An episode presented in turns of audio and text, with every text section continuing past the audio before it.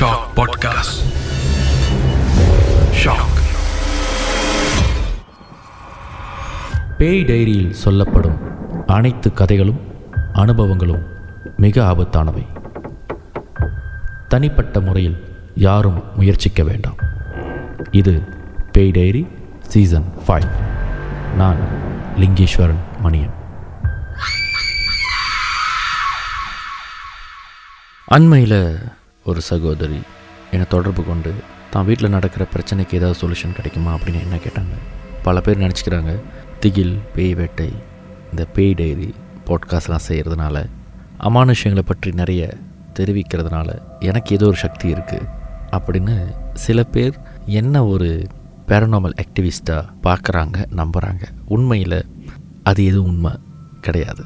என்னுடைய தனிப்பட்ட அனுபவம் தொலைக்காட்சியில் நான் செய்த நிகழ்ச்சி அதே வேளையில் வழிபாடில் இந்த அமானுஷம்ன்றது ஒரு கிளை. இதை பற்றி தெரிஞ்சுக்கிறதுல எனக்கும் ஆர்வம் இருக்குது இதை சார்ந்த துறையில் இருக்கிறவங்களோட நெருங்கி பழகும் வாய்ப்பு எனக்கு அமைஞ்சிருக்கு. அதனால் இதை சார்ந்த சில விஷயங்களை நான் இந்த மாதிரியான நிகழ்ச்சிகளில் பகிர்ந்துக்கிறேன். அவ்வளவுதான். அப்படி ஒரு சில பேர் என்னை தொடர்பு கொள்ளும் பொழுது அவங்களுடைய வீட்டில் இருக்கிற இல்லை அவங்க வேலை இடத்துல இருக்கிற இல்லை அவங்களுக்கு நடக்கிற அமானுஷ்யம் தொல்லை பிரச்சனை இதெல்லாம் என்கிட்ட சொல்லும் பொழுது பகிர்ந்து கொள்ளும் பொழுது அதை நான் எனக்கு ஒரு படிப்பினையாகவும் ஒரு அனுபவமாகவும் எடுத்துக்கிறேன். அப்படி ஒரு சகோதரி அண்மையில் என்னை தொடர்பு கொண்டு எனக்கு இப்படி ஒரு பிரச்சனை இருக்குது எங்கள் வீட்டில் எங்களுக்கு ஏதோ உதவி செய்ய முடியுமா? அப்படின்னு கேட்கும் பொழுது நான் நேரடியாக உதவி செய்ய முடியலனாலும் அதற்கு ஏதாவது ஒரு சொல்யூஷன் கிடைக்குமா? அப்படின்னு பார்க்கும் பொழுது அது ஒரு கேஸ் ஸ்டடியை நான் எடுத்துக்குவேன். அப்படி அந்த சகோதரி பகிர்ந்து கொண்ட அவர்களுடைய குடும்ப அனுபவத்தை இப்பொழுது உங்களோடு பகிர்ந்துக்கிறேன். இந்த தொடர்பு கொண்ட சகோதரி அவருடைய தாத்தா அவருக்கு தெரிஞ்ச யாரோ ஒரு நண்பரின் வீட்டிலிருந்து ஒரு சிலையை வாங்கிட்டு வந்திருக்காரு. அந்த சிலை ஒரு பெண் தேவதையின் தெய்வத்தின் உருவ சிலை. ஒரு சில பேருடைய நம்பிக்கை வழிபாட்டு நம்பிக்கையின் காரணமாக அது எந்த தேவதையுடைய சிலை என்பதை நான் இங்கே சொல்ல மறுக்கிறேன். அப்படி அந்த சகோதரியுடைய தாத்தனார் அப்படி ஒரு சிலையை வீட்டுக்கு எடுத்துகிட்டு வரும் பொழுது அதை வீட்டில் வச்சு வணங்கணும்னு முடிவு பண்ணும் பொழுது வீட்டில் இருந்தவங்க எல்லோரும் கேட்டிருக்காங்க இது எந்த சிலை எங்கேருந்து எடுத்துகிட்டு வந்தீங்க யார் கொடுத்தா அப்படின்னு கேட்கும் பொழுது அவர் சொல்லியிருக்காரு. என்னுடைய நண்பர் இந்த சிலையை எனக்கு கொடுத்தார். இந்த சிலையை வணங்குவதனால இந்த தேவதையை வணங்குவதனால வீட்டில் இருக்கிற பண கஷ்டம் வீட்டில் இருக்கிற பிரச்சனை இந்த கண்ணாருன்னு சொல்லுவாங்களே நம்மளுடைய வளர்ச்சியை பார்த்து பலரும் பொறாமைப்படுவாங்க. அதனால் ஏற்படுற அனாவசியமான சக்தி கண்ணார். இந்த மாதிரியான துஷ்ட பார்வைகள் நம்மளை அண்டாது அப்படின்னு என்னுடைய நண்பர் எனக்கு இந்த சிலையை கொடுத்து வழிபட சொல்லியிருக்கிறாரு. அதனால் இதை நான் வழிபட போகிறேன் அப்படின்னு சொல்லி அவர் எடுத்துகிட்டு வந்திருக்காரு அந்த வீட்டுக்கு. இந்த வீட்டுக்கு எடுத்துகிட்டு வந்த ஒரு சில மாதங்களில் அந்த சகோதரருடைய தாத்தா மரணம் எழுதி விட்டார் இறந்துட்டார். அவர் இறந்துட்ட பிறகு இது தாத்தாவோட நம்பிக்கை. அதனால் நாமளும் வழக்கம் போல் இதை வழிபடலாம் அப்படின்னு சொல்லிட்டு வழிபடும் பொழுது வீட்டில் பல வகையில் பிரச்சனை ஏற்பட்டு முதல் அறிகுறி வீட்டில் இருந்த பெண்களுக்கு வந்த கனவு. ஏதோ ஒரு கோரமான உருவத்தோடு ஒரு பெண் கையில் ரத்தமாகவும் வாயில் ரத்தமாகவும் ஒரு குவளையில் ரத்தத்தோடு வந்து எனக்கு ரத்தத்தை கொடுங்க ரத்த காவு கொடுங்க அப்படின்னு கேட்பது போல் வீட்டில் இருந்த பெண்களுக்கெல்லாம் நிறைய கனவு வந்திருக்கு. இப்போ ஒரு கோரமான ஒரு கனவு ஒருத்தங்களுக்கு வந்தாங்கன்னா அது அவங்க மனநிலை இல்லை அவங்க தூய்மையாக இல்லை இல்லை ஏதோ ஒரு ஸ்ட்ரெஸில் தூங்கியிருக்காங்க அதனால் இந்த மாதிரியான கோரமான கனவுகள் வந்துச்சுன்னு சொல்லுவோம். ஆனால் ஒரே மாதிரியான கனவு குடும்பத்தில் இருக்கிற எல்லாருக்கும் ஏற்படுதுன்னா இதில் ஏதோ ஒரு பிரச்சனை இருக்குது இல்லை ஏதோ ஒரு பிரச்சனை நெருங்கிக்கிட்டு இருக்குன்றதுக்கான அறிகுறி. இப்படிப்பட்ட கனவு வந்தோன்னே இவங்களுக்கு எல்லாரும் ஒரு பயம் வந்துடுச்சு என்னவா இருக்கும்? இவ்வளோ நாள் இல்லாத கனவு ஏன் இப்படி வருது? அப்படின்னு சொல்லிட்டு நம்ம வீட்டில் யாராவது ஏதாவது வேண்டி இல்லை வேறு எதையாசம் வீட்டுக்குள்ளே கொண்டு வந்துட்டோமா அப்படின்னு அவங்களுக்குள்ளே அலசி ஆராயும் பொழுது இவங்களுக்கு எல்லாரும் ஒருமித்த கருத்தாக வந்து நின்னது தாத்தா கொடுத்த அந்த ஒரு தேவதையோட விக்கிரகம் ஒரு சிலை. இந்த சிலை வீட்டுக்கு வந்ததுலேருந்து தான் சில அசம்பாவிதங்கள் நடக்குது. தா இதை எடுத்துகிட்டு வந்த பிறகு தான் தாத்தா உயிர் போயிடுச்சு. அது வரைக்கும் நல்லா இருந்த மனுஷன். அதுக்கப்புறம் வீட்டில் ஒரு சில விபத்துக்கள் சிறு சிறு விபத்துக்கள். இது எல்லாம் இந்த சிலை வந்துட்டு பிறகுதான்ற ஒரு முடிவுக்கு வந்து இந்த சிலையை வீட்டிலேருந்து டிஸ்போஸ் பண்ணிடுவோம். ஆனால் அதை எடுத்துகிட்டு போய் குப்பையிலையோ இல்லை ஒரு மண்ணில் போட்டு புதைக்கவோ கூடாது. இதை வந்து முறையாக டிஸ்போஸ் பண்ணணும்னா இதை அதாவது இந்த தேவதையை இந்த சிலையை வைத்து வழிபடுற முறை என்னன்னு தெரிஞ்சுக்கணும். இல்லைன்னா அந்த மாதிரியான வழிபாடில் இருக்கிறவங்கள்ட்ட இந்த சிலையை எடுத்து போய் கொடுத்துருன்ற ஒரு முடிவுக்கு வந்திருக்காங்க. இந்த சிலையை வந்து அவங்க தாத்தனார் வாங்கிட்டு வீட்டில் வைக்கும் பொழுது நம்ம வழிபாட்டு மேடைகளை வந்து அடிக்கடி சுத்தம் பண்ணுவோம். அந்தமாரி நேரத்தில் வழிபாட்டு மேடையில் இருக்கிற பொருட்களை எல்லாம் நகர்த்தி அதை அபிஷேகம் பண்ணி குளிப்பாட்டி சுத்தம் செய்வது வந்து வழக்கம். அந்த மாதிரி நேரத்தில் இந்த விக்கிரகத்துக்கும் அந்த மாதிரி செய்யும் பொழுது அதை தூக்குற பொழுது அதனுடைய பாரம் சாமானிய பாரமாக இருந்திருக்கு. ஆனால் இந்த சிலையால் நம்ம வீட்டில் ஏதோ ஒரு பிரச்சனை இருக்குது இந்த சிலையை வழிபடுற முறை நமக்கு தெரில ஒருவேளை அதுவாகவும் காரணமாக இருக்கலாம்.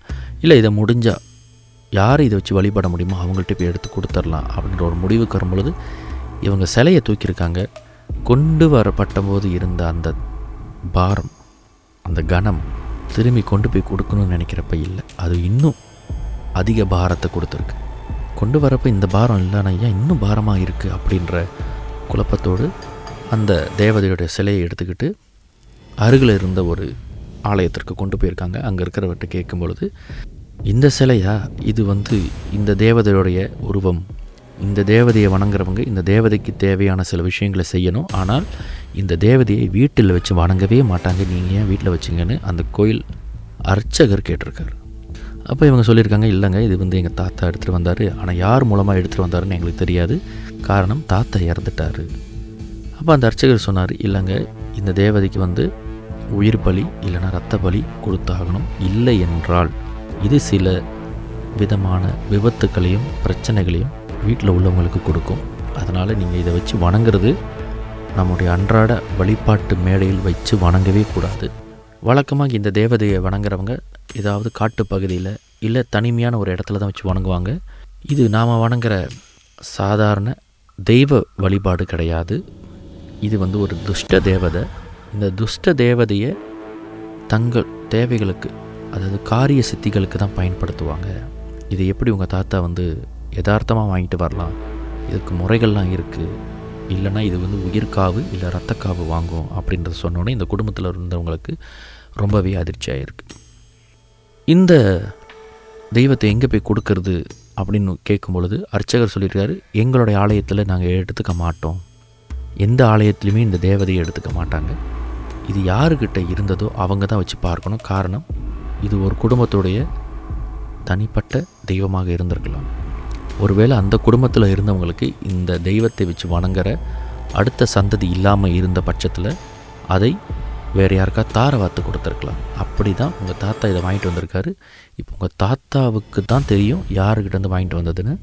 இப்போ அவங்க யாருன்னு கண்டுபிடிச்சா மட்டும்தான் நீங்கள் அவங்கள்ட்ட இதை திருப்பி ஒப்படைக்க முடியுன்ற சூழ்நிலை வரும்பொழுது சரி அது யார்கிட்ட இருந்து நம்மக்கிட்ட வந்ததுன்னு தேடி கண்டுபிடிக்கிற அந்த காலகட்டத்தில் இந்த தேவதையை வீட்டு வெளியே வாசல் வாசலுக்கு வெளியே வச்சு வணங்கிடலாம் அப்படின்னு சொல்லி சிறு இரத்த காணிக்கைகளை கொடுத்துருக்காங்க. சின்ன பூஜைகளை நடத்தியிருக்காங்க. இப்படி இந்த சிறு காவல் கொடுத்து சிறு பூஜைகளை நடத்தும் பொழுது அந்த குடும்பத்தில் எந்த விதமான பிரச்சனைகளும் இல்லை. இவங்களும் யாருக்கிட்டேருந்து அவங்க தாத்தனார் வாங்கிட்டு வந்தாருன்னு தேட தேட தேட தேட அவங்களுக்கு ஒரு முடிவு தெரியவில்லை. இப்படி முடிவு தெரியாமல் இருந்த பட்சத்தில் இந்த குறிப்பிட்ட சகோதரி பல முறை அவங்களுடைய கர்ப்பம் கலைஞ்சிருக்கு மிஸ்கேரேஜ் ஆயிருக்கு. இந்த மிஸ்கேரேஜ் ஆகிறதுனால அவங்க குடும்பத்தில் அப்படியேனும் கணவன் மனைவிக்குள்ளே மிஸ் அண்டர்ஸ்டாண்டிங் இல்லை. காரணம் தன்னுடைய கணவர் இது எல்லாம் நம்ப மாட்டார். ஒன்று. இரண்டாவது என்னுடைய கணவர் என் மேலே ரொம்ப அன்பானவர். அதனால் இதனால் எங்களுக்குள்ளே எந்த விதமான சலனமும் இருந்ததில்லை பிரச்சனையும் வந்ததில்லை. அதே வேளையில் என்னுடைய கணவர் இந்த விஷயங்களை நம்பாதனால இது எல்லாம் மருத்துவ ரீதியான பிரச்சனைகள் தான். நம்ம அதுக்கு தீர்வு காணுவோம் அப்படின்ற ஒரு முற்போக்குவாதியாகவே இருப்பதனால என்னுடைய கணவர் மூலமாக இந்த பிரச்சனை எனக்கு வந்ததே கிடையாது. அவர் ரொம்ப அண்டர்ஸ்டாண்டிங் அப்படின்னு ரொம்ப பெருமையாக சொல்லிக்கிட்டாங்க. ஆனால் இதே மிஸ்கேரேஜ் அவங்களுடைய சகோதரிக்கும் ஏற்படுது. அதே வேளையில் அவங்க குடும்பம் தலைப்பதற்கு ஒரு குழந்தை பாக்கியம் இல்லாமல் இருக்குது இந்த ஒரு நோக்கத்திற்காக தான் அண்ணன் உங்களை நான் தொடர்பு கொண்டேன் அப்படின்னு அந்த சகோதரி தன்னுடைய ஆதங்கத்தை தெரிவிச்சுக்கிட்டாங்க. இன்னும் அவங்க வீட்டில் அந்த தேவதையுடைய வழிபாடு செய்துக்கிட்டு தான் இருக்காங்க. இந்த தேவதை வழிபாடு செய்யாத வரைக்கும் அவங்க வீட்டில் சின்ன சின்ன விபத்துக்கள் இரத்தக்காவு மிஸ்கேரேஜ் இந்த மாதிரியான தொடர்ச்சியான பிரச்சனைகள் நடந்து கொண்டே தான் இருக்குது இதற்கு சொல்யூஷன் என்னென்னு என்கிட்ட கேட்டிங்கன்னா எனக்கு கண்டிப்பாக தெரியாது. ஆனால் வீட்டில் முதியவர்கள் இருந்தாங்கன்னா அவங்கள்ட்ட கேளுங்க. அடுத்தவங்க அணிஞ்ச உடையை நாம் அணியக்கூடாது. அடுத்தவங்க வீட்டு பொருளை நாம் எடுக்கக்கூடாது. ரொம்ப வேணாம். கீழே காசு இருந்தால் கூட அது எடுக்காதேன்னு சொல்கிற வயசானவங்க வீட்டில் இருப்பாங்க. இது எல்லாம் ரொம்ப முற்போக்குவாதியாக இருக்கிற பல பேர் என்ன சொல்லுவாங்கன்னா இதெல்லாம் ஒரு மூட நம்பிக்கை அப்படின்வாங்க ஆனால் நம்ம வீட்டில் இருக்கிற பெரியவங்க என்ன சொல்லுவாங்கன்னா பட்டாதான் அவங்களுக்குலாம் தெரியும் அப்படின்னு ஒரு வார்த்தையில் கேளிக்கையாகவோ இல்லை கிண்டலாகவோ நம்மளை சொல்லிடுவாங்க. இப்படி அமானுஷ்ய சக்திகள் நிஜமா பொய்யா அப்படின்ற கேள்வி பல பேருக்கு இருக்கும். பேய்க்கு பயந்தவனுக்கு இருட்டெல்லாம் பேய் தான் அப்படின்ற மாதிரி எல்லாமும் பேய் பிசாசு கிடையாது. அதே வேளையில் எல்லா இருட்டும் வெறும் இருட்டும் கிடையாது. இதெல்லாம் சூழ்நிலைக்கு ஏற்றாற் போல அவங்க அவங்களுக்கு பிரதிபலிக்கிறது. இப்போ இந்த குறிப்பிட்ட சகோதரியின் வீட்டில் இன்னும் வேறு என்னென்ன பிரச்சனைகள் நடந்துக்கிட்டு இருக்கு? அதை எப்படி அவங்க நிவர்த்தி செஞ்சாங்கன்றது இன்னும் தெரியல. ஒரே ஒரு முறை தொலைபேசியின் மூலமாக என்னிடம் பேசினவங்க அதற்கப்புறம் என்ன தொடர்பு கொள்ளலை. இந்த பிரச்சனைகளுக்கு அவங்க தீர்வு கண்டிருக்கலாம். இல்லைன்னா அவங்க வீட்டில் இருக்கிற பிரச்சனை பெரும் பிரச்சனையாக கூட மாறி இருக்கலாம் கூடிய விரைவில் அந்த குறிப்பிட்ட சகோதரிக்கு ஒரு சொல்யூஷன் கிடைக்கணும்னு நம்பிக்கையோடு இந்த எபிசோட்டை நான் முடிச்சுக்கிறேன். இது பெய் டைரி சீசன் ஃபைவ்